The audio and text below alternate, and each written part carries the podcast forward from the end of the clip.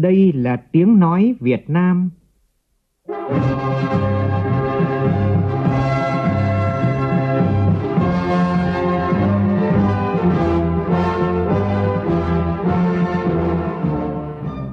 là tiếng nói Việt Nam, phát thanh từ Hà Nội, thủ đô nước Cộng hòa xã hội chủ nghĩa Việt Nam.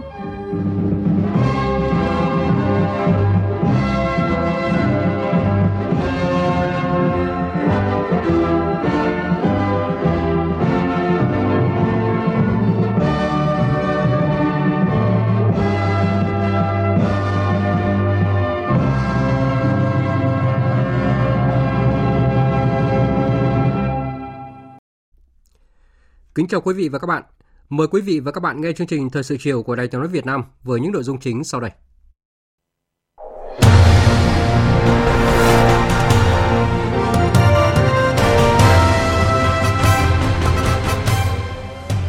Chủ tịch Quốc hội Vương Đình Huệ yêu cầu giám sát thị trường xăng dầu, báo cáo Ủy ban Thường vụ Quốc hội trong tháng 3 tới. Tổng kim ngạch xuất nhập khẩu 2 tháng đầu năm vượt mốc 100 tỷ đô la, tín hiệu cho thấy nền kinh tế Việt Nam hồi phục nhanh chóng ngay những tháng đầu năm. Trong khi khách quốc tế đến Việt Nam trong tháng 2 tăng gần 50% so với tháng trước. Thành phố Hồ Chí Minh tiếp tục lấy ý kiến các chuyên gia, nhà khoa học để hoàn thiện đề án hình thành trung tâm tài chính quốc tế. Cục Hàng không Việt Nam yêu cầu các hãng hàng không huy động nguồn lực sẵn sàng đưa công dân Việt Nam tại Ukraine về nước theo chỉ đạo của Thủ tướng Chính phủ. Trong phần tin quốc tế, Bộ Quốc phòng Nga tuyên bố đã kiểm soát hoàn toàn không phận Ukraine. Mỹ đề nghị lập kênh liên lạc quân sự với Nga để tránh những tính toán sai lầm. Trong khi đó, phái đoàn của Ukraine đã đến biên giới Ukraine và Belarus để đàm phán với Nga. Ngoại trưởng 10 nước ASEAN ra tuyên bố chung về tình hình Ukraine, kêu gọi các bên đối thoại để giải quyết bất đồng.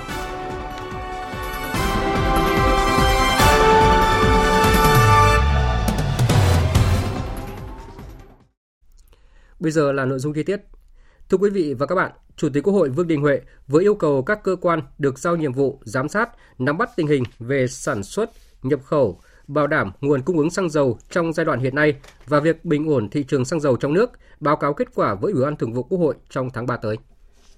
Thực hiện quy định của luật hoạt động giám sát của Quốc hội và Hội đồng Nhân dân, ngày hôm nay, Chủ tịch Quốc hội Vương Đình Huệ đã có văn bản giao Ủy ban Tài chính Ngân sách chủ trì phối hợp với Ủy ban Kinh tế và các cơ quan có liên quan thực hiện theo dõi nắm bắt tình hình về sản xuất, nhập khẩu, bảo đảm nguồn cung ứng xăng dầu trong giai đoạn hiện nay và việc bình ổn thị trường xăng dầu trong nước. Các cơ quan này đồng thời giám sát tình hình hoạt động và thực trạng về tài chính của nhà máy lọc hóa dầu Nghi Sơn, giám sát việc triển khai thực hiện nghị quyết số 42 ngày 13 tháng 11 năm 2021 của Quốc hội, nghị quyết kỳ họp thứ hai Quốc hội khóa 15. Người đứng đầu Quốc hội yêu cầu các cơ quan báo cáo Ủy ban Thường vụ Quốc hội kết quả giám sát trong tháng 3 năm 2022. Tổng kim ngạch xuất nhập khẩu hàng hóa 2 tháng qua ước đạt 108 tỷ đô la, tăng 13% so với cùng kỳ năm ngoái. Số doanh nghiệp gia nhập và quay trở lại thị trường, vốn đầu tư thực hiện từ ngân sách, thu ngân sách, hoạt động bán lẻ hàng hóa và đón khách quốc tế đều tăng. Đây là những số liệu thống kê đáng chú ý tháng 2 và 2 tháng đầu năm vừa được Tổng cục Thống kê, Bộ Kế hoạch và Đầu tư công bố. Đây là tín hiệu tích cực trong nỗ lực phục hồi tăng trưởng của cả nước. Phóng viên Thu Trang ghi nhận ý kiến khuyến nghị từ một số chuyên gia và doanh nhân. Những số liệu thống kê vừa được công bố cho thấy hiệu quả từ cách thức điều hành chủ động linh hoạt của chính phủ thời gian qua. Chúng ta đang đi đúng hướng phục hồi vững chắc và phát triển bền vững nền kinh tế khi duy trì tốt những chỉ số từ quý 4. Doanh nhân Nguyễn Đình Thắng, Phó Chủ tịch Hội Tin học Việt Nam cho rằng Tết chúng ta cũng nghỉ đến gần cả một chục ngày. Số liệu này thì chúng ta cũng thấy rằng là nền kinh tế của đang có cái chiều hướng phục hồi tốt với chính sách là thích nghi với lại Covid. Từ vận tải hàng hóa cho đến vận tải hành khách thì đều tăng trưởng. Và đặc biệt là đối với cái niềm tin của doanh nghiệp vào sự phục hồi kinh tế đấy, số lượng doanh nghiệp trở lại hoạt động cũng như đăng ký mới đấy, tốt. Rõ ràng là chính sách đã phát huy tác dụng với cái tích cực ờ, của ờ, chính phủ cũng như là các địa phương, các doanh nghiệp. Tôi tin rằng là trong thời gian tới và đặc biệt là trong cái quý hai ba có một sự phát triển vượt bậc ờ, để để làm cái đà cho quý 4 và sẽ là hoàn thành cái mục tiêu 2022 uh, ờ, chúng ta không chủ quan với cái dịch Covid vẫn phải phòng ngừa chủng mới có thể ảnh hưởng đến sự phát triển kinh tế, cái hoạt động bình thường của xã hội. Những biến động của kinh tế thế giới chắc chắn tác động tới nền kinh tế Việt Nam. Các chuyên gia kinh tế nhấn mạnh không có chuyện Việt Nam miễn nhiễm trước những biến động của tình hình kinh tế thế giới, đặc biệt trong bối cảnh kinh tế Việt Nam phụ thuộc nhiều vào xuất nhập khẩu. Dự báo điều này diễn ra sớm Chuyên gia kinh tế tiến sĩ Lê Duy Bình, giám đốc điều hành Trung tâm Nghiên cứu Kinh tế Economica Việt Nam, khuyến nghị cụ thể chúng ta sẽ cần phải ưu tiên một số những điểm để đảm bảo nâng cao được cái tính độc lập và tự cường của nền kinh tế. À, có những cái ưu tiên mà mang tính chất là dài hạn, chiến lược nhưng cũng có những ưu tiên mang tính chất à, ngắn hạn, những cái hành động mà chúng ta sẽ cần phải thực hiện. À, ví dụ như xuất khẩu luôn luôn vẫn là một động lực rất là quan trọng nhưng chúng ta sẽ cần thị trường ở trong nước trở thành một trụ cột để à, là làm cái mục tiêu là phát triển một nền kinh tế tự cường.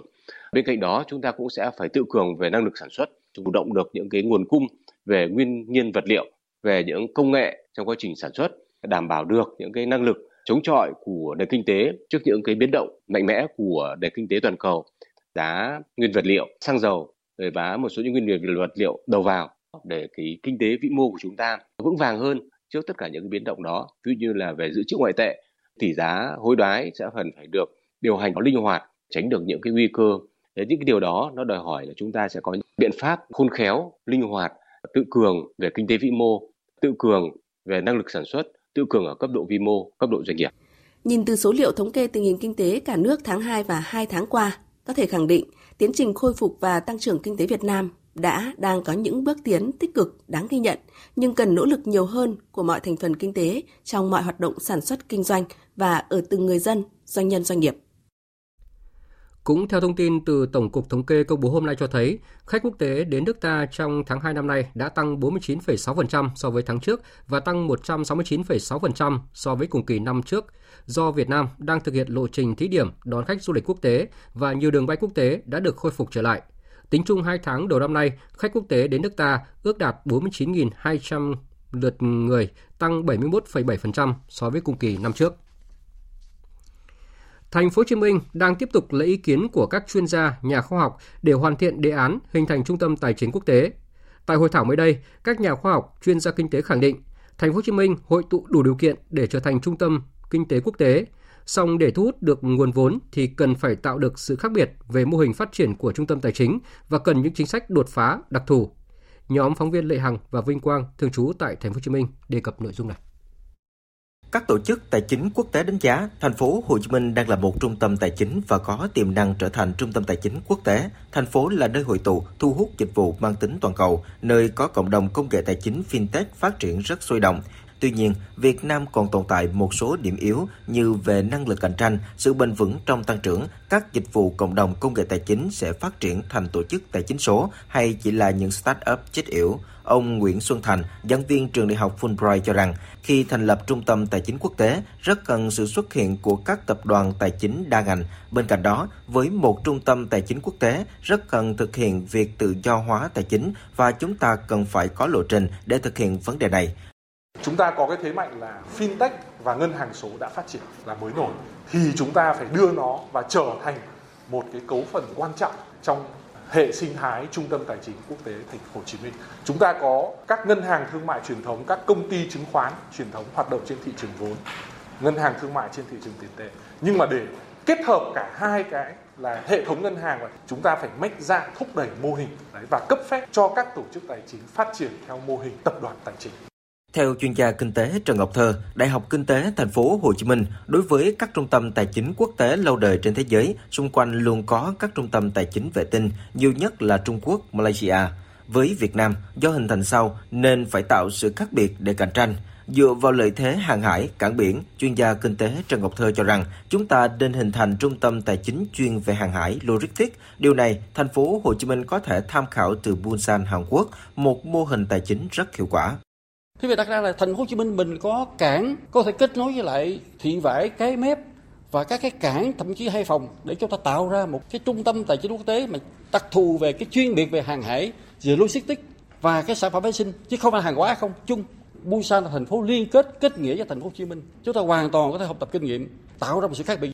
Hiện nay, nhà đầu tư đang chờ sự ra đời trung tâm tài chính quốc tế ở thành phố Hồ Chí Minh, cho nên chính quyền thành phố cần thúc đẩy nhanh hơn nữa tiến trình thành lập trung tâm, bởi nếu chậm thì sẽ mất rất nhiều cơ hội dòng vốn sẽ dịch chuyển tới các trung tâm tài chính khác trong khu vực. Theo ông John Han Niven, Chủ tịch Hội đồng Quản trị, cố vấn cao cấp của Công ty Cổ phần Chứng khoán Thành phố Hồ Chí Minh, để thu hút nguồn vốn, chính quyền cần chuẩn bị về cơ sở hạ tầng vật chất, nắm bắt được nhu cầu nhà đầu tư quốc tế và nhất là nhà đầu tư vận hành và nhà đầu tư tài sản. Nhà đầu tư cần gì? Nhà đầu tư cần có một cái thể chế quản lý rủi ro rất là cao tại vì họ bỏ tiền vào, họ sẽ sợ mất tiền và khi nào chúng ta chưa làm cho nhà đầu tư yên tâm được với thể chế quản lý rủi ro của chúng ta, thì nhà đầu tư sẽ chưa dám bỏ tiền vào đây ta cần phải có một cái ờ, lộ trình sau đó để mà vừa là ờ, đáp ứng cái nhu cầu của nhà đầu tư, nhưng mà vừa là có lợi cho đất nước, cho người dân của Việt Nam.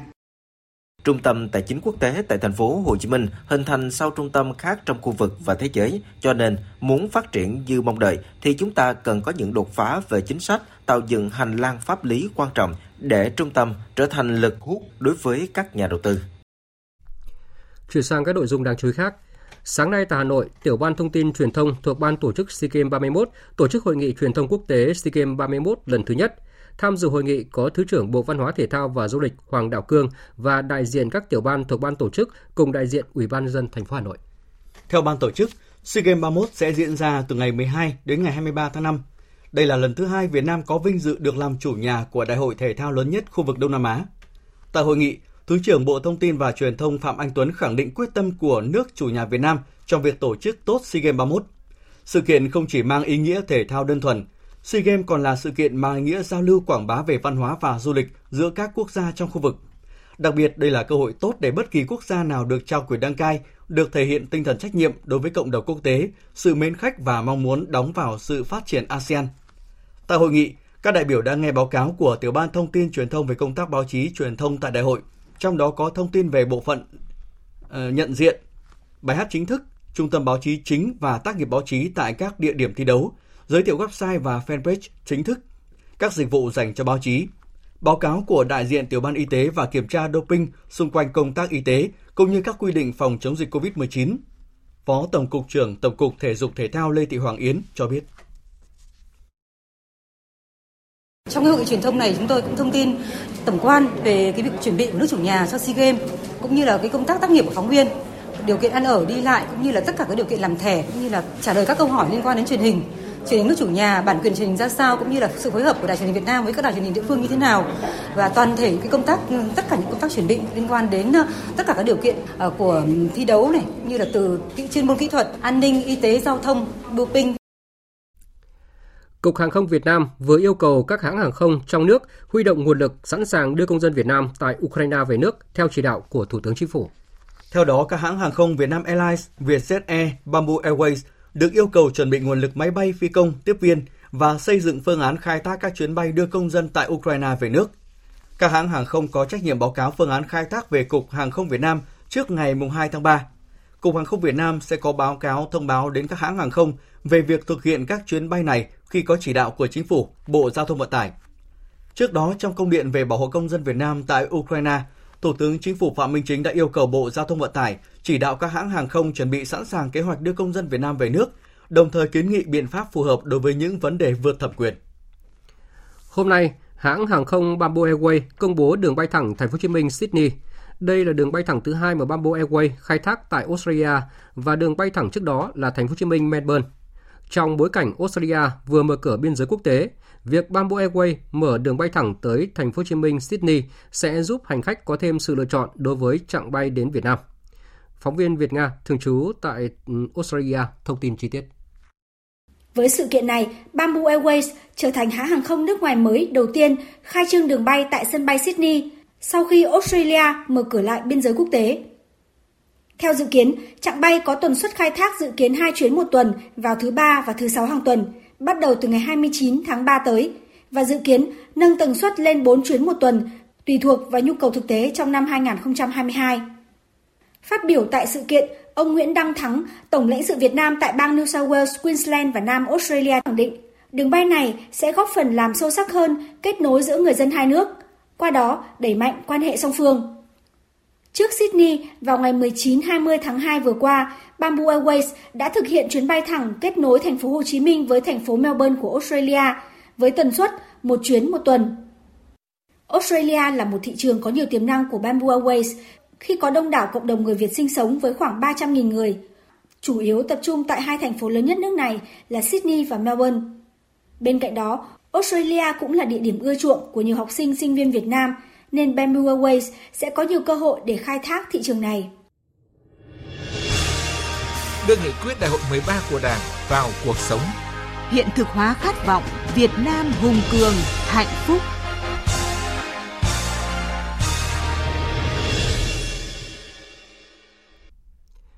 Thưa quý vị và các bạn, phát triển văn hóa là một trong những vấn đề trọng tâm, nội dung nổi bật trong văn kiện Đại hội 13 của Đảng. Lần đầu tiên trong văn kiện đại hội, Đảng ta đề cập một cách toàn diện và sâu sắc đến phát triển văn hóa, vừa là nền tảng tinh thần của xã hội, vừa là mục tiêu sức mạnh nội sinh và là động lực quan trọng để phát triển đất nước.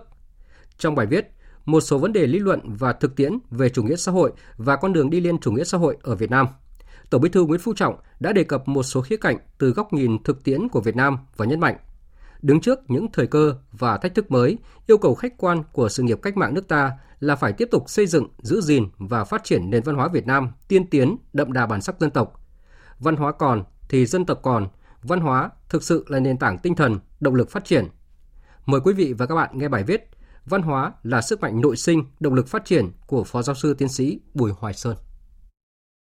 Trong bài viết, một số vấn đề lý luận và thực tiễn về chủ nghĩa xã hội và con đường đi lên chủ nghĩa xã hội ở Việt Nam, Tổng Bí thư Nguyễn Phú Trọng một lần nữa khẳng định giá trị và sức mạnh của văn hóa trong sự phát triển của đất nước, nhấn mạnh quan điểm văn hóa soi đường cho quốc dân đi mà Chủ tịch Hồ Chí Minh đã từng khẳng định trong Hội nghị Văn hóa Toàn quốc lần thứ nhất năm 1946. Cũng cần nhắc lại ý kiến năm 1988 của Tổng thư ký Tổ chức Giáo dục, Khoa học và Văn hóa của Liên Hợp Quốc UNESCO Federico Mayer. Kinh nghiệm của hai thập niên qua cho thấy rằng trong mọi xã hội ngày nay, bất luận ở trình độ phát triển kinh tế nào hoặc theo xu hướng chính trị nào, văn hóa và phát triển là hai mặt gắn liền với nhau. Hệ nước nào tự đặt ra cho mình mục tiêu phát triển kinh tế mà tách rời môi trường văn hóa thì nhất định sẽ xảy ra những mất cân đối nghiêm trọng cả về mặt kinh tế lẫn văn hóa và tiềm năng sáng tạo của nước ấy sẽ bị suy yếu rất nhiều. Như vậy, ở cả trong nước lẫn bình diện quốc tế, văn hóa luôn được xem là có vị trí quan trọng, giữ vai trò chủ đạo trong sự phát triển chung của đất nước. Sở dĩ văn hóa có được vị trí đặc biệt quan trọng như vậy vì văn hóa là tài sản tinh thần quý giá nhất của dân tộc. Nghị quyết Trung ương 5 khóa 8 năm 1998 đã nhấn mạnh văn hóa Việt Nam là thành quả hàng nghìn năm lao động sáng tạo, đấu tranh kiên cường, dựng nước và giữ nước của cộng đồng các dân tộc Việt Nam, là kết quả giao lưu và tiếp thu tinh hoa của nhiều nền văn minh thế giới để không ngừng hoàn thiện mình. Văn hóa Việt Nam đã hôn đúc nên tâm hồn, khí phách, bản lĩnh Việt Nam làm dạng dỡ lịch sử vẻ vang của dân tộc. Giá trị văn hóa Việt Nam là lòng yêu nước nồng nàn, ý chí tự cường dân tộc, tinh thần đoàn kết, ý thức cộng đồng gắn kết cá nhân, gia đình, làng xã, tổ quốc, lòng nhân ái, khoan dung, trọng nghĩa tình đạo lý, đức tính cần cù sáng tạo trong lao động, sự tinh tế trong ứng xử, tính giản dị trong lối sống. Đây là những tài sản hết sức quý báu, trở thành nền tảng, hành trang để dân tộc ta tiến bước vào giai đoạn phát triển mới của đất nước. Đó là lý do tại sao chúng ta luôn coi văn hóa là nền tảng tinh thần của xã hội. Do văn hóa là những giá trị lịch sử truyền thống, nên văn hóa chính là cột mốc chủ quyền quốc gia quan trọng nhất. Kinh nghiệm lịch sử trên thế giới và ở Việt Nam cho thấy, văn hóa còn thì đất nước còn, văn hóa mất thì đất nước mất, văn hóa suy vong thì đất nước suy vong. Những chia sẻ về giá trị, những câu chuyện lịch sử đã giúp đất nước hình thành ý thức chung về quốc gia, dân tộc, hình thành nên truyền thống yêu nước, đoàn kết để dân tộc Việt Nam vượt qua mọi kẻ thù, cho dù kẻ thù đó có hùng mạnh đến đâu chăng nữa. Tín ngưỡng thờ cúng Hùng Vương, đền thờ quốc tổ vua Hùng, thờ Đức Thánh Trần, thờ mẫu Tam Phủ chính là những cột mốc chủ quyền của người Việt, thể hiện tâm hồn và ý thức về Việt Nam. Cột mốc văn hóa trong tâm trí con người luôn là cột mốc vững chắc nhất, trường tồn nhất. Trong bài viết, Tổng Bí thư Nguyễn Phú Trọng nhấn mạnh, xác định phát triển văn hóa đồng bộ, hài hòa với tăng trưởng kinh tế và tiến bộ công bằng xã hội là một định hướng căn bản của quá trình xây dựng chủ nghĩa xã hội ở Việt Nam. Như vậy, nếu không hướng đến mục tiêu văn hóa, mọi nỗ lực phát triển kinh tế sẽ trở nên vô nghĩa. Không chỉ có những giá trị tinh thần, văn hóa giờ đây còn đang chứng minh những giá trị vật chất của mình. Phát triển các ngành công nghiệp văn hóa, sáng tạo đang là một xu thế mới, mang tính đột phá cho nhiều nước trên thế giới, trong đó có Việt Nam, và đúng với cả thủ đô Hà Nội. Các ngành công nghiệp văn hóa sáng tạo có doanh thu cao và tốc độ tăng trưởng luôn gấp 1,5 lần tốc độ tăng trưởng tổng sản phẩm nội địa GDP của mỗi quốc gia. Đây là những lĩnh vực sử dụng tài năng sáng tạo, vốn văn hóa kết hợp với công nghệ và kỹ năng kinh doanh để tạo ra những sản phẩm và dịch vụ văn hóa. Trong đó, tài năng sáng tạo và vốn văn hóa chính là lợi thế của chúng ta. Hơn nữa, phát triển các ngành công nghiệp văn hóa sáng tạo không chỉ khai thác những giá trị tiềm năng của văn hóa cho phát triển kinh tế, mà còn là cách chúng ta xây dựng sức mạnh mềm cho đất nước. Năm 2016, Chính phủ đã ban hành chiến lược phát triển các ngành công nghiệp văn hóa Việt Nam đến năm 2020, tầm nhìn đến năm 2030. Đây là định hướng rất quan trọng để văn hóa góp sức vào sự phát triển bền vững đất nước. Đặc biệt trong cuộc cách mạng công nghiệp lần thứ tư, các thành phố trung tâm sáng tạo như Hà Nội vừa được UNESCO vinh danh cuối tháng 10 năm 2019 sẽ là những điểm nhấn để hình thành hướng đi mới cho sự phát triển đất nước. Ở đó, các thành phố thông minh, không gian sáng tạo trở thành hạt nhân không chỉ đối với sự phát triển kinh tế mà còn tạo ra những xã hội đáng sống trong tương lai. Ở đó, Hà Nội với 5.922 di tích, 1.793 di sản văn hóa phi vật thể, 1.206 lễ hội diễn ra trong năm, khoảng 300 làng nghề truyền thống tiêu biểu, chính là những chất liệu cho sáng tạo để văn hóa thực sự vừa là mục tiêu, vừa là động lực cho phát triển của thủ đô. Bài viết của Tổng Bí thư Nguyễn Phú Trọng một lần nữa cho chúng ta thấy bài học quan trọng của tập trung phát triển văn hóa đất nước, củng cố thêm quan điểm của Đảng ta trong chiến lược phát triển kinh tế xã hội 10 năm 2021-2030 về khơi dậy khát vọng phát triển đất nước phồn vinh, hạnh phúc. Ý chí tự cường và phát huy sức mạnh của khối đại đoàn kết toàn dân tộc để xây dựng và bảo vệ Tổ quốc. Phát huy tối đa nhân tố con người, coi con người là trung tâm, chủ thể, nguồn lực quan trọng nhất và mục tiêu của sự phát triển. Lấy giá trị văn hóa con người Việt Nam là nền tảng, sức mạnh nội sinh quan trọng, bảo đảm sự phát triển bền vững. Thích ứng để bình thường mới. Thích ứng để bình thường mới.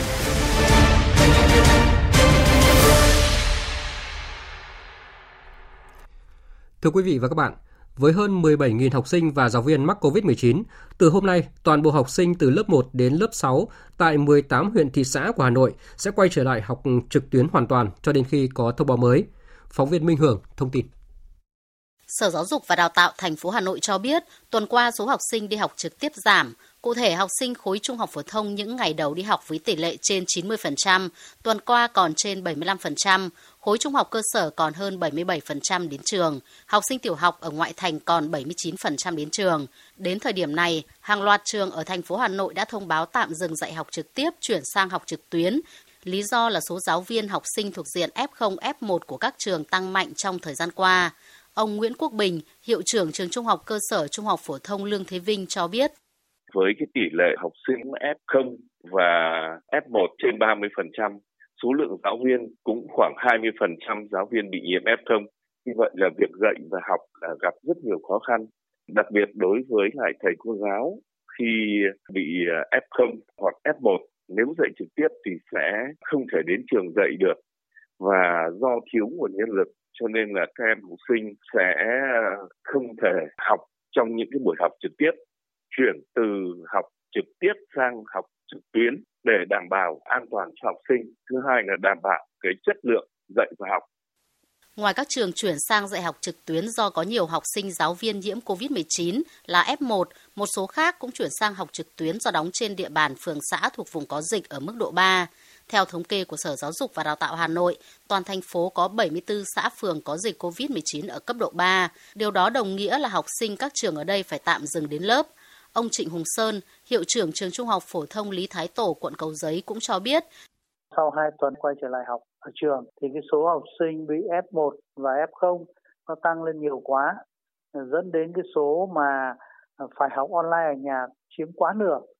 Còn ở trường thì chưa được một nửa làm cho giáo viên rất vất vả học sinh rất vất vả mà hiệu quả lại không bằng online. Cho nên chúng tôi quyết định cho học sinh học online cho đến khi tình hình dịch lắng xuống lúc đó chúng tôi sẽ quyết định sau. Chúng tôi phải họp với đại diện thường trực của cha mẹ học sinh, rồi lấy ý kiến. Tất cả các lớp đều trên 80% phụ huynh học sinh đồng ý cho con mình quay trở lại học online. Trước diễn biến phức tạp của dịch bệnh, Ủy ban nhân dân thành phố Hà Nội cũng đã có văn bản gửi Sở Giáo dục và Đào tạo, Sở Y tế, Ủy ban nhân dân các huyện thị xã về việc cho học sinh từ lớp 1 đến lớp 6 ở 18 huyện thị xã chuyển trạng thái dạy học trực tiếp tại trường sang hình thức học trực tuyến để phòng chống dịch COVID-19.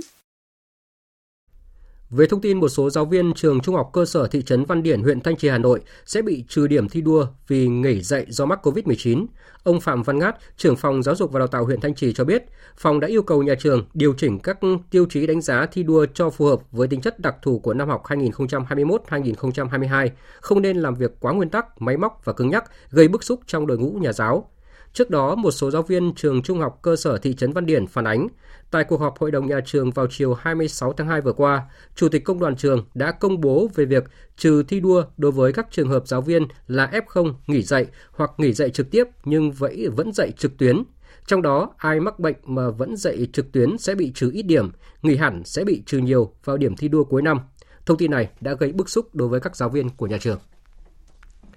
Thưa quý vị và các bạn, số ca mắc COVID-19 ngày càng tăng cao khiến nhu cầu xét nghiệm nhanh của người dân tăng lên chóng mặt. Nhiều người đã chi hàng triệu đồng để xét nghiệm nhanh định kỳ cho bản thân và gia đình. Lo lắng cho các con đi học ở trường, nguy cơ lây nhiễm cao, nhiều phụ huynh dù sót tiền nhưng vẫn phải mua dự trữ để test cho các con trước khi đi học. Việc này liệu có cần thiết? Phóng viên Kim Thanh thông tin. Từ khi học sinh các trường trung học cơ sở, trung học phổ thông ở Hà Nội trở lại trường học trực tiếp, chị Nguyễn Thúy Ngân ở Hoàng Liệt, quận Hoàng Mai đã mua hết gần 3 triệu đồng, khoảng 40 bộ xét nghiệm nhanh COVID-19. Do tâm lý lo lắng con mắc COVID-19 khi con trở lại trường học trực tiếp, nên cứ cách 2 ngày, chị Ngân lại test nhanh cho hai cậu con trai đang học lớp 9 và lớp 10. Nói chung cái dịch bệnh mà vẫn còn kéo dài, mình ngoài thuốc ra mình còn phải dự phòng rất là nhiều cái sát khuẩn rồi bộ test nhanh rồi các cái đo thân nhiệt xịt họng cũng rất là tốn kém nói chung là nhà mình có bốn nhân khẩu thì ờ, ngoài bố mẹ chủ động được ra nhau hai đứa bé thì hầu như là cứ ba ngày test một lần trong cái thời điểm nó cũng phải lên tới ờ, tầm triệu rưỡi một tuần đấy việc test nhanh COVID-19 định kỳ có cần thiết hay không? Bác sĩ Nguyễn Trọng An, chuyên gia bảo vệ trẻ em cho rằng việc này gây tốn kém và không cần thiết. Chúng ta chỉ cần test nhanh COVID-19 trong hai trường hợp, đó là khi có triệu chứng nghi ngờ mắc COVID-19 như ho, sổ mũi, đau họng, sốt hoặc là khi có yếu tố dịch tễ rõ ràng, khi chúng ta có tiếp xúc với F0. Hiện chúng ta đã mở cửa và thích ứng linh hoạt với dịch bệnh COVID-19. Thay vì test thường xuyên để biết mình có nhiễm bệnh hay không, người dân nên tuân thủ khuyến cáo 5K và chấp hành tốt quy định cách ly khi là F0, F1. Bác sĩ Nguyễn Trọng An khuyến cáo các bậc phụ huynh. Bên Bộ Giáo dục rồi là y tế cũng đều có hướng dẫn rất đầy đủ. Không ai bắt buộc là tất cả các cháu trước khi vào lớp phải test. Nhưng tùy theo là yêu cầu, sự lo lắng của các phụ huynh thì người ta đề nghị thôi. Nhưng là cái việc test này 30% là dương tính giả như vậy thì tức là cái tác dụng nó không cao test nhanh chỉ có một sự cảnh báo thôi. Thì tôi vẫn đề nghị là tuân thủ các cái hướng dẫn của ngành y tế nhưng tôi đề nghị là không khuyến khích test liên tục cho các em bé. Rất nguy hiểm. Thực ra là vô bổ không để làm gì mà có khi lại có hại đến cái tinh thần của em. Việc tự test nhanh là quyền của người dân, tuy nhiên, việc test nhanh chỉ có hiệu quả khi người dân có triệu chứng nghi ngờ. Khi người dân tự xét nghiệm nhanh nhiều lần nhưng chưa đúng cách thì không những không đạt hiệu quả mà còn gây tốn kém không cần thiết. Tiếp tục thông tin về vụ chìm tàu du lịch ở biển Cửa Đại, thành phố Hội An, tỉnh Quảng Nam làm 17 người thiệt mạng xảy ra vào chiều 26 tháng 2 vừa qua. Chiều nay thì lực lượng cứu hộ cứu nạn đã tìm thấy thi thể nạn nhân cuối cùng trong vụ tai nạn thương tâm này. Phóng viên Đài tiếng nói Việt Nam thường trú tại miền Trung thông tin chi tiết. Nạn nhân là cháu bé 3 tuổi, cháu của ông Ngô Văn Đậu, trú tại thôn Đoài, xã Nam Hồng, huyện Đông Anh, thành phố Hà Nội. Ông Đậu có 8 người thân gồm con, dâu rể, cháu nội ngoại bị thiệt mạng trong vụ chìm tàu này. Ông Nguyễn Văn Sơn, Chủ tịch Ủy ban nhân dân thành phố Hội An cho biết, thi thể cháu bé được tìm thấy mắc kẹt trong bờ kè đá gần khách sạn Vinpearl Hội An. Cơ quan chức năng đã điều xe cứu thương xuống đưa thi thể cháu bé về nhà tang lễ thành phố Hội An và hỗ trợ gia đình nạn nhân để hỏa táng đưa về quê cháu bị trôi vào gành đá bị tấp ở trong gành đá cho nên là không có nổi lên được. Phải lấy đá rồi mới đưa cháu ra. Mình đang tập trung lo hậu sự cho cháu đây. Bố đứng và lo hết mọi thứ. 10 giờ đêm sẽ đi chuyến bay cuối cùng để đưa cháu về Hà Nội. Như vậy, sau hai ngày tìm kiếm, thi thể nạn nhân cuối cùng trong vụ chìm tàu du lịch ở biển Cửa Đài, thành phố Hội An, tỉnh Quảng Nam được tìm thấy. Chính quyền thành phố Hội An, các tổ chức thiện nguyện đã tổ chức lễ viếng hỗ trợ gia đình nạn nhân đưa đi hỏa táng hoặc đưa về quê. Hiện chiếc tàu bị chìm cũng đã được đưa vào bờ để phục vụ công tác điều tra. Ủy ban Nhân dân tỉnh Quảng Nam cũng yêu cầu Công an tỉnh khẩn trương điều tra nguyên nhân, xử lý nghiêm tổ chức cá nhân gây ra vụ tai nạn, kiểm tra vi phạm về điều kiện kinh doanh đường thủy nội địa, nhất là hoạt động vận chuyển khách tham quan du lịch đường thủy nội địa, đồng thời rà soát hoạt động đưa khách từ bờ ra đảo đảm bảo an toàn, không để xảy ra sự việc tương tự. Sau sự cố chìm tàu ở Hội An, thành phố Phú Quốc, tỉnh Kiên Giang cũng đang tăng cường công tác quản lý các phương tiện đưa đón khách du lịch tham quan các đảo, tránh xảy ra vụ việc tương tự. Phóng viên Lam Hiếu thông tin. Phòng Quản lý Đô thị thành phố Phú Quốc, tỉnh Kiên Giang đề nghị Ủy ban Nhân dân thành phố chỉ đạo Ủy ban Nhân dân các xã phường và các lực lượng chức năng tăng cường công tác quản lý, kiểm tra, kiểm soát, đảm bảo đúng theo pháp luật quy định.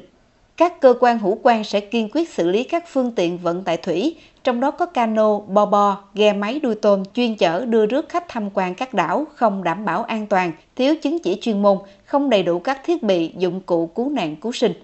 tăng cường công tác phối hợp với trạm biên phòng, cán vụ thủy nội địa để kiểm tra các phương tiện thủy nội địa vận chuyển hành khách tham quan du lịch, tuyệt đối không cho xuất bến khi chưa đảm bảo an toàn theo quy định pháp luật. Theo thống kê, thành phố Phú Quốc hiện có khoảng 30 phương tiện thủy nội địa hoạt động vận chuyển hành khách tham quan du lịch quanh các đảo, câu cá và lặn ngắm san hô, giảm hơn một nửa so với trước. Ngoài ra còn có khoảng 80 cano, bò bò công suất cao hoạt động chủ yếu ở phường An Thới để đưa rước khách ra tham quan du lịch các đảo. Hơn 70 phương tiện máy đuôi tôm đang hoạt động tại vùng biển trên địa bàn phường An Thới, chủ yếu đưa rước khách và vận chuyển hàng hóa từ bờ ra các phương tiện và ra các đảo lân cận. Trong thời gian qua, hoạt động của các phương tiện này vẫn chưa được các cơ quan chức năng ở thành phố Phú Quốc quản lý chặt chẽ.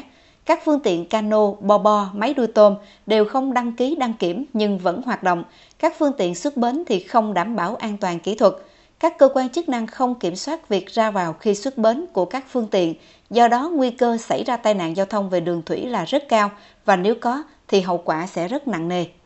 Theo đánh giá của Phòng Quản lý Đô thị thành phố Phú Quốc, hiện nay các phương tiện đưa rước khách tham quan du lịch trên địa bàn phường Dương Đông không có bến đón trả khách đúng quy định, chỉ sử dụng tạm bờ kè công viên Bạch Đằng đón trả khách và không có đơn vị chức năng kiểm tra, kiểm soát. Cơ quan an ninh điều tra Công an Thành phố Hồ Chí Minh vừa hoàn tất kết luận điều tra bổ sung lần 2, chuyển hồ sơ sang Viện Kiểm sát Nhân dân Thành phố Hồ Chí Minh, đề nghị truy tố ông Tất Thành Cang, nguyên Phó Bí thư Thường trực Thành ủy Thành phố Hồ Chí Minh và 9 bị can khác liên quan đến sai phạm tại dự án khu dân cư ở xã Phước Kiển, huyện Nhà Bè, Thành phố Hồ Chí Minh. Phóng viên Tỷ Huỳnh thường trú tại Thành phố Hồ Chí Minh thông tin chi tiết. Ông Cang và chính bị can bị đề nghị truy tố về tội vi phạm quy định về quản lý sử dụng tài sản nhà nước gây thất thoát lãng phí theo điều 219 Bộ luật hình sự. Theo cơ quan điều tra, công ty trách nhiệm hữu hạn một thành viên đầu tư và xây dựng Tân Thuận, gọi tắt là công ty Tân Thuận, sở hữu 100% vốn thuộc văn phòng thành ủy thành phố Hồ Chí Minh đã làm chủ đầu tư và chuyển nhượng 32 ha đất dự án khu dân cư ở xã Phước Kiển, huyện Nhà Bè và dự án khu dân cư ven sông quận 7 cho công ty cổ phần Quốc Cường Gia Lai gây thất thoát hơn 248 tỷ đồng. Các bị can Trần Công Thuyền, nguyên tổng giám đốc công ty Tân Thuận, Tất Thành Cang cùng 8 đồng phạm được xác định có sai phạm trong vụ chuyển nhượng này. Đối với yêu cầu điều tra bổ sung làm rõ thời điểm công ty Tân Thuận và công ty cổ phần Quốc Cường Gia Lai ký hợp đồng chuyển nhượng một phần dự án khu dân cư ven sông để xác định lại tài sản nhà nước thất thoát và trách nhiệm của từng bị can, cơ quan an ninh điều tra đã có yêu cầu định giá gửi hội đồng định giá tài sản thường xuyên trong tố tụng hình sự cấp thành phố, nhưng đến nay hội đồng định giá vẫn chưa có kết quả định giá. Kết luận điều tra bổ sung lần 2 thể hiện việc chuyển nhượng dự án khu dân cư Phước Kiển, khu dân cư ven sông tại công ty Tân Thuận đã vi phạm điểm C khoảng 1 điều 31 luật quản lý sử dụng vốn nhà nước đầu tư vào sản xuất kinh doanh tại doanh nghiệp năm 2014 khi không đảm bảo nguyên tắc thị trường công khai minh bạch.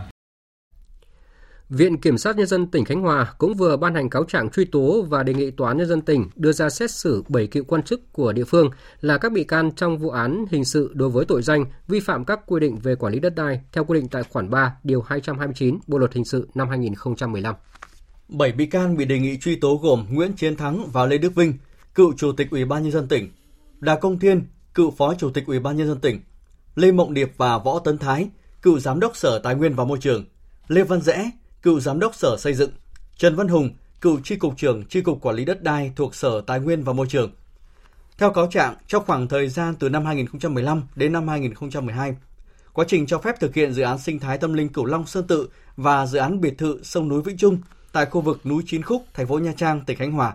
Các đối tượng là lãnh đạo Ủy ban nhân dân tỉnh, lãnh đạo Sở Tài nguyên và Môi trường, Sở Xây dựng đã có các hành vi giao đất, chuyển mục đích sử dụng đất, cấp giấy chứng nhận quyền sử dụng đất trái pháp luật.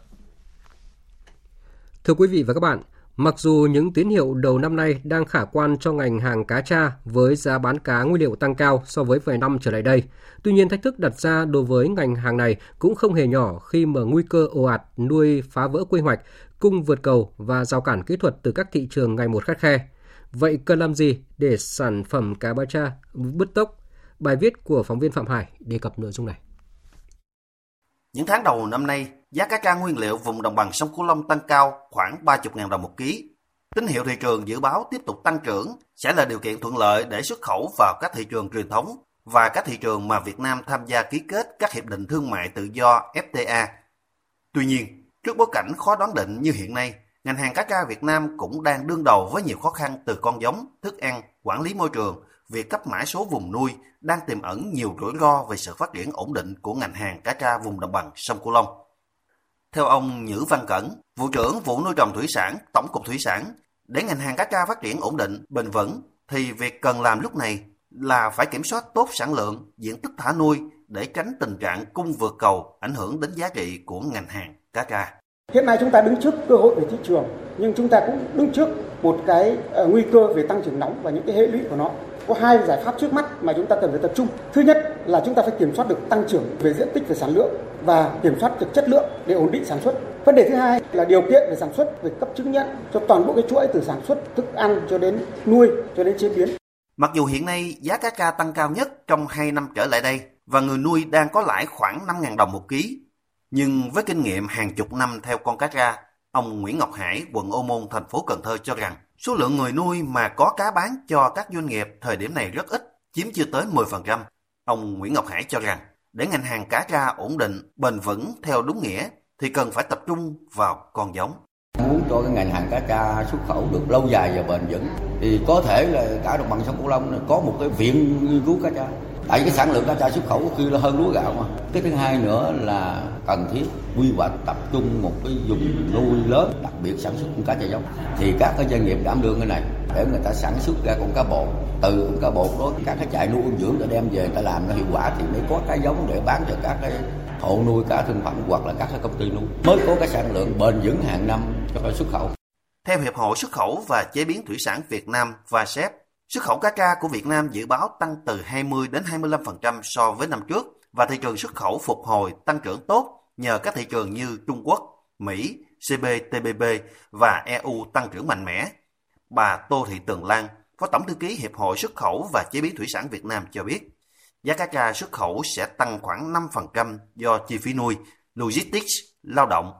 Tuy nhiên, thách thức đặt ra cho ngành hàng cá tra cũng không hề nhỏ Chính vì vậy, cần phải đánh giá và định hướng vùng nuôi nhằm cân bằng cung cầu để tăng lợi nhuận và giá trị cho ngành hàng cá tra. Ờ, tuy là dự báo khá là tốt đẹp cho năm nay, tuy nhiên chúng tôi cũng thấy rằng chúng ta nên có một cái đánh giá và một cái định hướng cụ thể đối với việc nuôi cá tra hiện nay thì nguyên liệu đang tăng rất là cao à, cho nên là chúng ta nên định hướng cho người nuôi và doanh nghiệp làm thế nào để chúng ta cân đối giữa cung và cầu để tăng cái toàn bộ chuỗi giá trị cá tra và tránh cái tình trạng à, phát triển nóng như năm 2018. Theo Thứ trưởng Bộ Nông nghiệp và Phát triển Nông thôn Phùng Đức Tiến, giá cá tra đang tốt và Việt Nam đang thực hiện nhiều hiệp định thương mại tự do FTA và các nền kinh tế đang tăng trưởng trở lại nhanh. Nếu như không bắt nhịp tốt, sẽ bị lỡ thời cơ về xuất khẩu. Theo Thứ trưởng Phùng Đức Tiến, bên cạnh những thị trường xuất khẩu chủ lực của ngành hàng cá tra thời gian qua, thì trong thời gian tới cần tiếp tục xúc tiến sang các thị trường tiềm năng như Ả Rập Xê Út, Brazil là những thị trường mà Việt Nam đã từng xuất khẩu hơn 200 triệu đô la Mỹ về nông sản. Ngoài ra, các doanh nghiệp cần xây dựng vùng nuôi liên kết một cách chặt chẽ để đảm bảo nguồn cung ổn định, đáp ứng các đơn hàng của đối tác. với một cái năng suất đến 1.000 tấn, 1.200 tấn trên hecta năm thì cái diện tích ao chúng ta cần phải ra soát, xem xét, không mở rộng diện tích. Thứ hai là quản trị tốt cái đầu vào, phải xúc tiến và mở rộng được nhiều thị trường để hội nhập khu vực quốc tế. Một trong yêu cầu về sản phẩm là phải truy xuất được nguồn gốc, phải công khai minh bạch. Thì cái chuyển đổi số trong nông nghiệp được triển khai một cách đồng bộ. Thì đối với thủy sản nói chung và cá tra nói riêng cũng phải triển khai một cách đồng bộ, quyết liệt, tích hợp được vào cái chuyển đổi số của ngành nông nghiệp. Mặc dù dự báo từ ngành chức năng cho thấy nhu cầu thế giới đối với các mặt hàng thủy sản sẽ gia tăng là động lực thúc đẩy sản xuất phục hồi và tăng trưởng mạnh mẽ trong năm nay và ngành hàng cá tra đã đặt mục tiêu giá trị xuất khẩu đạt hơn 1,6 tỷ đô la Mỹ. Bên cạnh thời cơ thì thách thức đối với ngành hàng cá tra đồng bằng sông Cửu Long không hề nhỏ từ hàng rào kỹ thuật, vấn đề kiểm soát vùng nuôi không để mất cân đối cung cầu hay việc kiểm soát dịch bệnh, cấp mã số ao nuôi nhằm minh bạch thông tin là những vấn đề cần sớm giải quyết để phát triển ngành hàng cá tra ổn định và bền vững. Tiếp theo là một số thông tin về thời tiết. Hôm nay thì nhiệt độ cao nhất vào ban ngày ở các tỉnh thành miền Bắc và Bắc Trung Bộ ở vào khoảng 22 đến 24 độ, cảm giác khá mát về buổi trưa và đầu giờ chiều. Tuy vậy thì trời sẽ lạnh về đêm và sáng sớm khi nhiệt độ hạ thấp còn khoảng 15 đến 18 độ. Ban đêm nhiệt độ có nơi dưới 10 độ. Khu vực Hà Nội thời tiết tốt, khô giáo, sáng sớm có sương mù và sương mù nhẹ dài rác, đêm và sáng trời rét. Khu vực từ Nghệ An đến Thừa Thiên Huế có mưa nhỏ về đêm và sáng sớm, trưa chiều trời nắng, nhiệt độ giao động trong khoảng 23 đến 27 độ. Nam Trung Bộ, Tây Nguyên và Nam Bộ từ ngày 28 tháng 2 đến mùng 2 tháng 3, dự báo chiều tối và đêm có mưa rào và rông vài nơi, ban ngày tiếp tục có nắng. Trên biển, vùng biển từ Bình Thuận đến Cà Mau và vùng biển phía Tây của khu vực Nam Biển Đông có gió Đông Bắc mạnh cấp 5, có lúc cấp 6, giật cấp 7, cấp 8, biển động, sóng biển cao từ 2 đến 3 mét. Cảnh báo cấp độ rủi ro thiên tai do gió mạnh trên biển là cấp 2.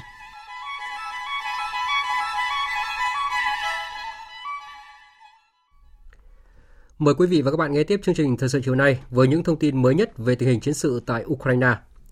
Nga đã kiểm soát hoàn toàn không phận của Ukraine. Đây là tuyên bố của người phát ngôn Bộ Quốc phòng Nga, Thiếu tướng Igor Konastenkov. Trong tuyên bố, người phát ngôn Konasenkov nhấn mạnh, người dân Ukraine có thể tự do rời khỏi thủ đô Kiev dọc theo đường cao tốc Kiev-Vasily. Hướng này rộng mở và an toàn. Ông nêu rõ hàng không Nga đã giành được ưu thế trên toàn bộ lãnh thổ của Ukraine – Bên cạnh đó, Thiếu tướng Konasenkov xác nhận quân đội Nga đã giành quyền kiểm soát hoàn toàn đối với khu vực xung quanh nhà máy điện hạt nhân Zaporizhia. Ngoài ra, binh lính của Cộng hòa Nhân dân tự xưng Lugansk cũng lần lượt thiết lập quyền kiểm soát đối với các khu định cư ở Khovorostianka, Sukhanivka, Artema. Cùng ngày, Bộ Quốc phòng Mỹ cho biết cơ quan này muốn thiết lập một kênh liên lạc với Nga, tương tự như kênh liên lạc được thiết lập tại Syria vào năm 2015 để tránh những tính toán sai lầm. Nguồn tin cho biết hiện Nga vẫn chưa phản hồi về đề nghị này. Thông tin mới nhất mà chúng tôi vừa cập nhật, cuộc đàm phán giữa Nga và Ukraine đang diễn ra tại khu vực biên giới giữa Belarus và Ukraine. Hãng tin Reuters dẫn lời cố vấn Tổng thống Ukraine Mikhailo Borodiyat, thành viên đoàn đàm phán của Ukraine cho biết đàm phán đã bắt đầu. Văn phòng Tổng thống Ukraine cũng cho biết nội dung quan trọng của cuộc đàm phán là một lệnh ngừng bắn ngay lập tức và Nga rút quân khỏi Ukraine. Và trong một tuyên bố chung thì các bộ trưởng ngoại giao hiệp hội các quốc gia Đông Nam Á ASEAN đã bày tỏ quan ngại về các diễn biến tại Ukraine, đồng thời kêu gọi các bên liên quan thực hiện kiềm chế và nỗ lực tối đa để theo đuổi các cuộc đối thoại nhằm giảm leo thang căng thẳng và tìm kiếm giải pháp hòa bình phù hợp với luật pháp quốc tế và các nguyên tắc của Hiến trương Liên Hợp Quốc và Hiệp ước thân thiện và hợp tác ở Đông Nam Á. Thưa quý vị và các bạn, Cuộc khủng hoảng kéo dài quá lâu tại miền đông Ukraine cũng như những quyết định của Nga mở chiến dịch quân sự đặc biệt tại Donbass và phản ứng của các bên liên quan đã khiến châu Âu phải đối mặt với một cuộc khủng hoảng an ninh chưa từng có kể từ sau chiến tranh lạnh. Biên tập viên Thu Hoài tổng hợp thông tin. Sáng nay theo giờ Việt Nam, Hội đồng Bảo an Liên Hợp Quốc đã thông qua nghị quyết 2623 kêu gọi một phiên họp đặc biệt khẩn cấp của Đại hội đồng Liên Hợp Quốc để xem xét và khuyến nghị hành động tập thể đối với cuộc khủng hoảng Ukraine. Cuộc khủng hoảng Ukraine đã làm thay đổi chính sách của phương Tây đối với Nga và dự báo là cả cấu trúc an ninh châu Âu hơn 30 năm sau hội nghị thượng đỉnh thời hậu chiến tranh lạnh. Với việc hứa cung cấp vũ khí và đạn dược cho Kiev, phương Tây dường như đang ngày càng bị lún sâu vào cuộc khủng hoảng quan hệ với Nga. Dù Ukraine không phải là thành viên NATO, cảnh báo các lệnh trừng phạt sẽ tăng dần cấp độ tùy thuộc theo hành động của Nga. Washington và các đồng minh đã gấp rút trừng phạt nhằm vào cá nhân Tổng thống Vladimir Putin và đã loại các ngân hàng chủ chốt của Nga ra khỏi mạng lưới thanh toán toàn cầu SWIFT, vốn được xem là xương sống của hệ thống tài chính toàn cầu. Trong sự thay đổi lớn nhất, Nước Đức dưới thời Thủ tướng Olaf Scholz đã cam kết vượt qua các mục tiêu của NATO về chi tiêu quốc phòng và không còn dè dặt trong việc gửi vũ khí cho Ukraine. Đức trước đó cũng tạm dừng dự án dòng chảy phương Bắc 2, vốn có vai trò sống còn đối với an ninh năng lượng của châu Âu. Chỉ trích các nhà lãnh đạo NATO luôn tìm cách o ép với việc không ngừng mở rộng sang các nước giáp biên giới, Tổng thống Putin đã đặt các lực lượng gian đe của Nga, bao gồm cả vũ khí hạt nhân trong tình trạng báo động cao. Động thái không chỉ là cảnh báo mạnh mẽ nhất gửi tới phương Tây, mà còn làm gia tăng nguy cơ về một sự leo thang căng thẳng lên mức thực sự đáng báo động. Người phát ngôn Điện Kremlin Dmitry Peskov nhấn mạnh. Các biện pháp trả đũa sẽ tuân theo quy tắc có đi có lại. Vấn đề đối xứng hay không đối xứng sẽ phụ thuộc vào những hạn chế mà Nga gặp phải. Và hiển nhiên, trong quá trình phân tích này, lợi ích của nước Nga sẽ luôn được đặt lên cao nhất. Chúng tôi sẽ nỗ lực đảm bảo khả năng tự cung tự cấp và thay thế nhập khẩu để giảm sự phụ thuộc vào nhập khẩu nước ngoài. Tất nhiên, chúng tôi có thể gặp một số vấn đề, nhưng những vấn đề đó sẽ được giải quyết.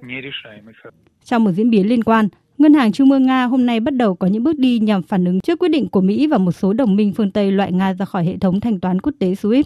Theo đó, tất cả các lệnh bán từ các pháp nhân và cá nhân nước ngoài đều sẽ bị cấm. Giao dịch sẽ chỉ được phép trên thị trường ngoại hối, thị trường tiền tệ và thỏa thuận mua lại. Ngân hàng Trung ương Nga cũng cho biết sẽ đánh giá tính khả thi của việc mở cửa giao dịch trên các thị trường khác tùy thuộc vào sự phát triển của tình hình. Chuyển sang các tin đáng chú ý khác. Triều Tiên sáng nay xác nhận vụ thử tên lửa đạn đạo mới nhất của nước này là nhằm phát triển hệ thống vệ tinh do thám. Biên tập viên Thu Hoài tiếp tục thông tin. Theo hãng thông tấn chính thức Triều Tiên KCNA, vụ thử đã có phần xác nhận mức độ hoạt động chính xác của hệ thống chụp ảnh độ nét cao, hệ thống truyền dữ liệu và các thiết bị kiểm soát độ cao với việc chụp ảnh theo chiều dọc và chiều xiên của một khu vực cụ thể trên trái đất với các camera được lắp trên vệ tinh do thám. KCNA cũng công bố hai bức ảnh chụp bán đảo Triều Tiên từ không gian. Đây cũng là vụ thử thứ 8 của Triều Tiên kể từ đầu năm đến nay. Theo nhà phân tích Shin Seung-ki tại Viện Phân tích Quốc phòng Hàn Quốc, trong bối cảnh căng thẳng liên quan cuộc khủng hoảng Ukraine và cuộc cạnh tranh chiến lược giữa Mỹ và Trung Quốc ngày một gia tăng, sự hỗ trợ hợp tác của các nước lớn liên quan nhằm ngăn chặn sự phát triển tên lửa và hạt nhân của Triều Tiên còn hạn chế. Người ta tin rằng Triều Tiên đang sử dụng tình huống này như một cơ hội thực hiện càng nhiều vụ thử tên lửa đạn đạo mới càng tốt để kiểm tra xem các công nghệ liên quan có được phát triển hay không, cũng như độ tin cậy và an toàn của chúng.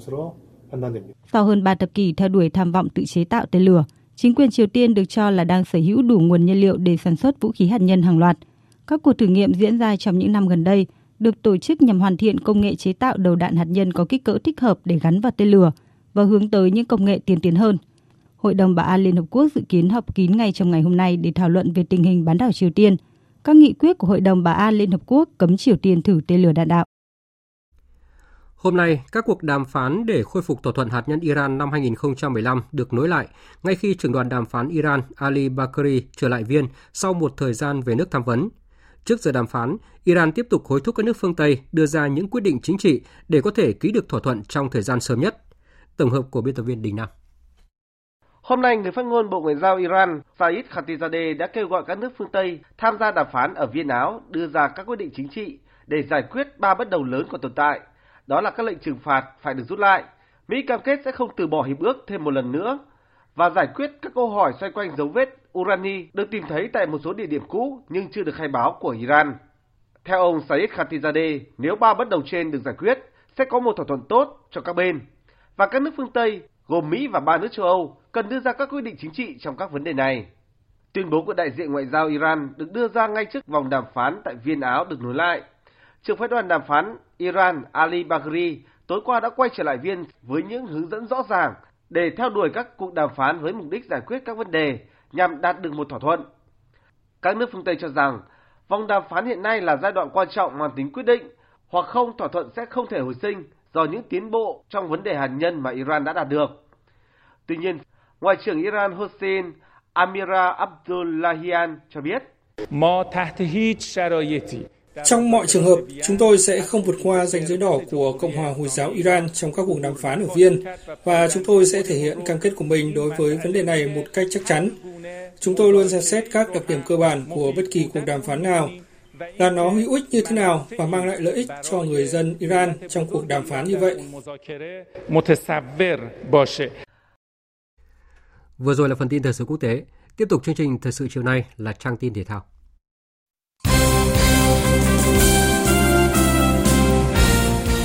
Thưa quý vị và các bạn, sau khi giành ngôi vô địch giải U23 Đông Nam Á trên đất Campuchia, thầy trò huấn luyện viên Đinh Thế Nam đã trở về nước trong niềm vui và sự chào đón của người hâm mộ. Tại buổi lễ mừng công tổ chức tối qua, đội tuyển U23 Việt Nam đã được Liên đoàn bóng đá Việt Nam trao thưởng 2,7 tỷ đồng. Cùng với đó, các nhà tài trợ cũng nhân dịp này trao thưởng với tổng giá trị tiền thưởng lên tới 4 tỷ đồng. Huấn luyện viên Đinh Thế Nam chia sẻ. Thực sự là, là khi mà tôi làm việc ở bên đấy ừ, thì tôi không nghĩ được như này. Tôi cũng không không nhớ là đây là lần đầu tiên đâu mà chúng ta đặt huy cho vàng đâu. Cái hành trình vừa rồi thì thực tế ờ, trong cuộc đời cầu thủ của tôi cũng như là khi làm huấn luyện viên thì chắc chắn là có khi đây cũng là lần đầu tiên và cũng là lần duy nhất cho bản thân tôi cũng như là các vận động viên của tôi.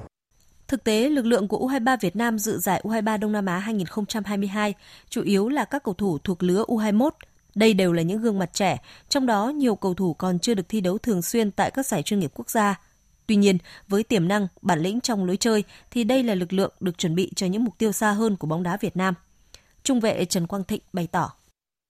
Trải qua cái giải đấu này thì mục tiêu của em là sẽ được có trong danh sách thầy Bắc để à, triệu tập nên đá SEA Games năm nay ạ và em cũng cố gắng hết sức mình thể hiện bản thân mình nếu mà mình may mắn thêm lần nữa thì mình sẽ được có trong danh sách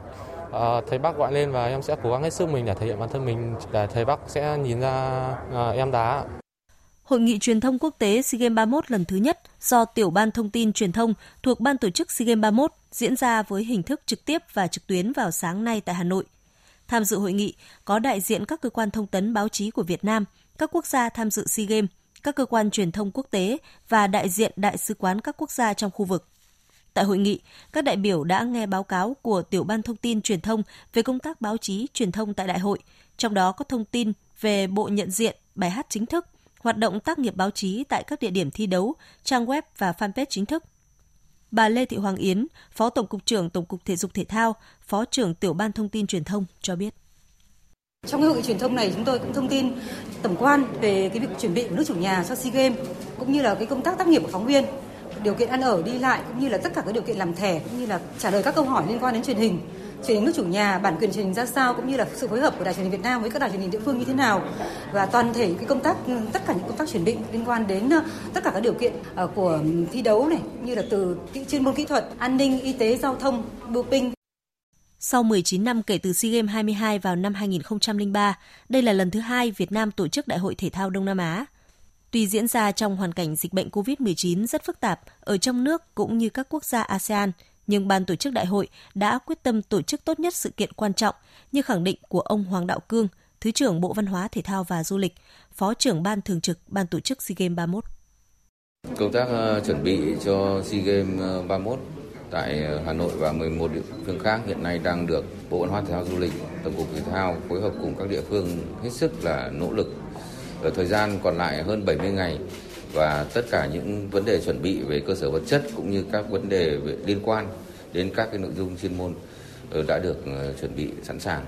cho phục vụ cho cái ờ, SEA Games 31.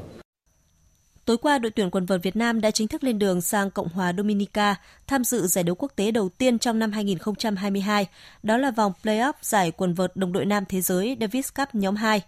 Thành phần của đội trong chuyến du đấu này gồm 5 tuyển thủ Lý Hoàng Nam, Trịnh Linh Giang, Lê Quốc Khánh, Phạm Minh Tuấn, Nguyễn Văn Phương cùng các huấn luyện viên và chuyên gia thể lực.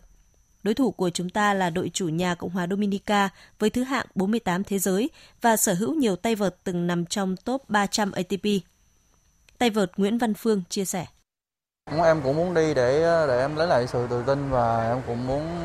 qua bệnh đánh và học hỏi kinh nghiệm để về mình có thể đánh uh, chuẩn bị cho SEA Games.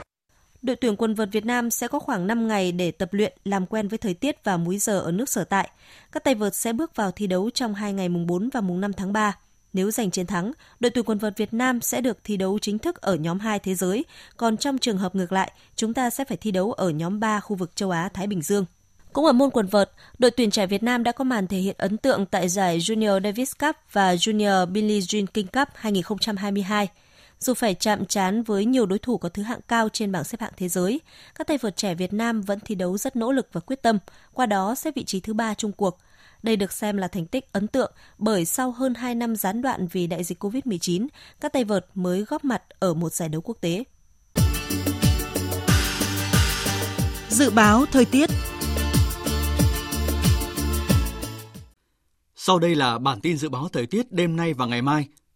Bắc Bộ và khu vực từ Thanh Hóa đến Thừa Thiên Huế có mưa nhỏ vài nơi, sáng sớm có sương mù và sương mù nhẹ rải rác. Riêng khu Tây Bắc trưa chiều trời nắng, gió nhẹ, đêm và sáng trời rét. Nhiệt độ từ 14 đến 24 độ, có nơi thấp nhất dưới 12 độ. Ngày mai riêng khu Tây Bắc có nơi trên 27 độ. Khu vực từ Đà Nẵng đến Bình Thuận, phía Bắc có mưa vài nơi, trưa chiều giảm mây trời nắng, phía Nam đêm có mưa rào và rông vài nơi, ngày nắng, gió Đông Bắc cấp 2, cấp 3, phía Bắc đêm và sáng trời lạnh. Phía Bắc nhiệt độ từ 19 đến 30 độ, phía Nam nhiệt độ từ 23 đến 31 độ.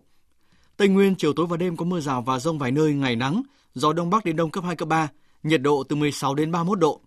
Các tỉnh Nam Bộ, chiều tối và đêm có mưa rào và rông vài nơi, ngày nắng, gió Đông đến Đông Nam cấp 2, cấp 3. Trong mưa rông có khả năng xảy ra lốc xét và gió giật mạnh. Nhiệt độ từ 22 đến 34 độ. Khu vực Hà Nội có mưa nhỏ vài nơi, từ mai có mưa nhỏ rải rác, gió đông bắc đến đông cấp 2 cấp 3, đêm và sáng trời rét, nhiệt độ từ 16 đến 24 độ. Dự báo thời tiết biển, vịnh Bắc Bộ có mưa vài nơi, gió đông đến đông bắc cấp 3 cấp 4. Vùng biển từ Quảng Trị đến Quảng Ngãi và vùng biển từ Bình Định đến Ninh Thuận có mưa vài nơi, gió đông bắc cấp 3 cấp 4. Khu vực Bắc Biển Đông, khu vực giữa Biển Đông, khu vực Nam Biển Đông, khu vực quần đảo Hoàng Sa thuộc thành phố Đà Nẵng, khu vực quần đảo Trường Sa thuộc tỉnh Khánh Hòa và vùng biển từ Bình Thuận đến Cà Mau không mưa, gió đông bắc cấp 4 cấp 5. Vùng biển từ Cà Mau đến Kiên Giang, Vịnh Thái Lan, không mưa, gió đông bắc đến đông cấp 4. Những thông tin dự báo thời tiết vừa rồi đã kết thúc chương trình thời sự chiều nay của Đài Tiếng nói Việt Nam. Chương trình do các biên tập viên Nguyễn Cường, Đức Hưng và Nguyễn Hằng thực hiện với sự tham gia của phát thanh viên Thành Tuấn và kỹ thuật viên Thanh Tùng. Chịu trách nhiệm nội dung Nguyễn Thị Tuyết Mai. Cảm ơn quý vị và các bạn đã dành thời gian lắng nghe.